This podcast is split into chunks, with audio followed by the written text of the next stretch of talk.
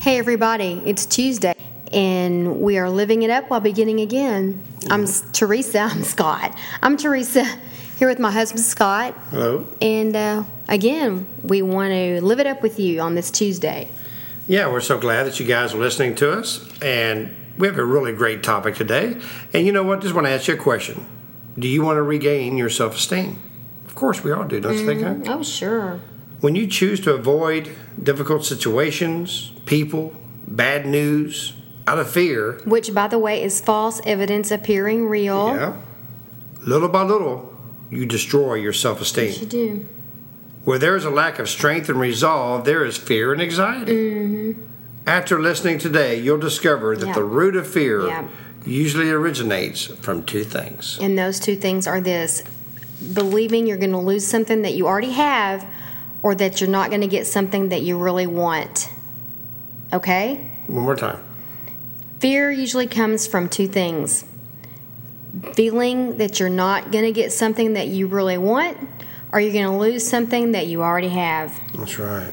But the scripture that we um, choose to, and we were led to for this, comes from Psalms 27 1. Yeah, the Lord is my light and my salvation. So why should I be afraid? False Man. evidence appearing real. That's right. That's what fear is. Fear is faith contaminated. Think about that.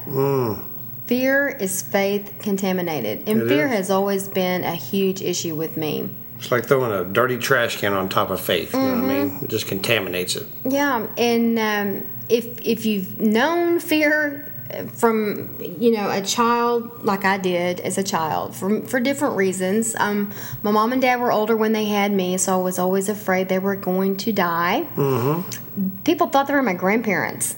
So for whatever reason, that was instilled in me that something was going to happen to them. And um, I was also in a fear-based religion, so I had grown up. Of course, this is my this is my problem. Growing up with a lot of fear, I was always. Sometimes I felt saved, and three days later I didn't feel saved, and then one day I'd feel saved, and the next day I didn't feel saved. It was fear-based, and it's a root it well it become can become a root and can go deep within you but um, it's not impossible to get past to be set free from but you know god again he's the only one that can set you free from it That's right. You know, and and sometimes you know our fear comes from maybe some people we hang around. Mm-hmm. You know, maybe they're not the best people in the world to be hanging around. Maybe they're dragging you down. Okay, maybe they're they're they're affecting your self esteem. They're not affirming you. They're not building you up. but you know when you face fear there's a surge of delight and confidence that you can't be explained i mean That's you right. feel more powerful and when you're avoiding you know things feelings of fear it kills your self-worth and it robs your security. When you you know for me when i face the fear it brings me like this rush of satisfaction because i displayed courage. But you know honey avoiding it keeps me like on this island of isolation mm. just in order to survive. You know a sense of failure sets in and you know i'll find myself shipwrecked by my own negative thinking and with paralyzed emotions and again it's like we mentioned earlier fear tolerated is faith contaminated but you can't fight it or overcome it on your own it takes a lot of prayer Yeah. it takes a lot of asking god and you know what there is healthy fear sometimes there's a fear in us to protect us from something in our future you know Yeah. or could it be a trust issue between us and God? Yeah. You know, a lot of times we put ourselves in situations, I know I do, you know, and, um, that create fear. You know what? Stop putting yourself in situations and activities that do that. Yeah. Stay away from it. Okay? If you have, like I said, have friends that drag you down and affect your self esteem, which turns into fear, maybe you need to find another friend. Right. And you know, there's a there's a song out there, feelings, nothing more than feelings. Yeah. Well, that's true. Fear is nothing but a feeling, and right. feelings are fickle. They come and they go. They're not stable. You can't depend on them. So remember that fear is nothing more than an unstable, stinking feeling. That's right. We got to have feelings. Mm-hmm. There's good feelings and there's bad feelings. But when it comes to fear, it's a feeling. Yeah. You know, and fear can rob your self esteem, that's for sure. But you know what? You need to understand something. You are a child of the living God, the one who created the oceans, the trees, everything, the universe is on your side. So there's a scripture also in, in Romans that says, if God is for us, who can be against us? Man, that's it. You know, and I know it's easy to say, and I know that sometimes we do get fearful, but just that's when we need to go to prayer Right. and say, God, I know you're with me. And without your strength, there's no way I'm going to make it through this situation. That's right. And going into the Word and confessing scriptures on fear is powerful. Mm-hmm. And if you're if you in if you're at a place where you can take these down, Joshua one nine says, "I'm strong and courageous. I will not be terrified. I'm not discouraged, for the Lord my God is with me wherever I go."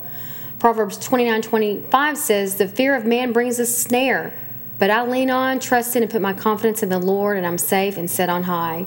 Psalms 27 1 says, The Lord is my strength and my salvation. I don't fear or dread anyone.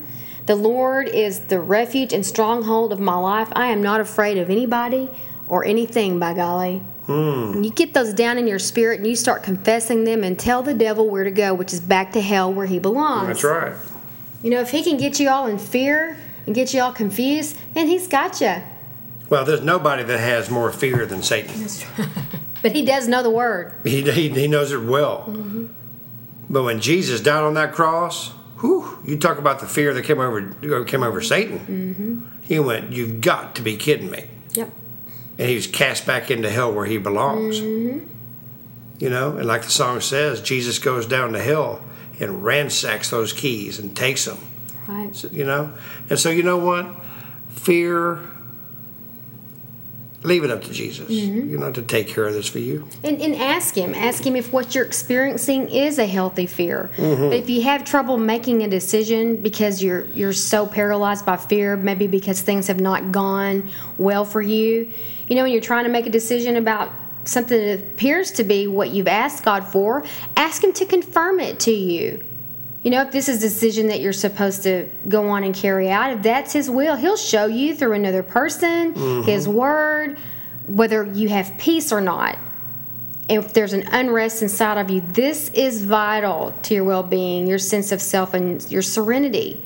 And when you lean on Him like that, your trust in Him will go deeper and you'll get stronger inside as well. And the bottom line is, is let peace be the umpire. Call it safe or call it out. If you're so fearful, you know, just let that be it. I, I don't know what this is about, but I don't have peace about it.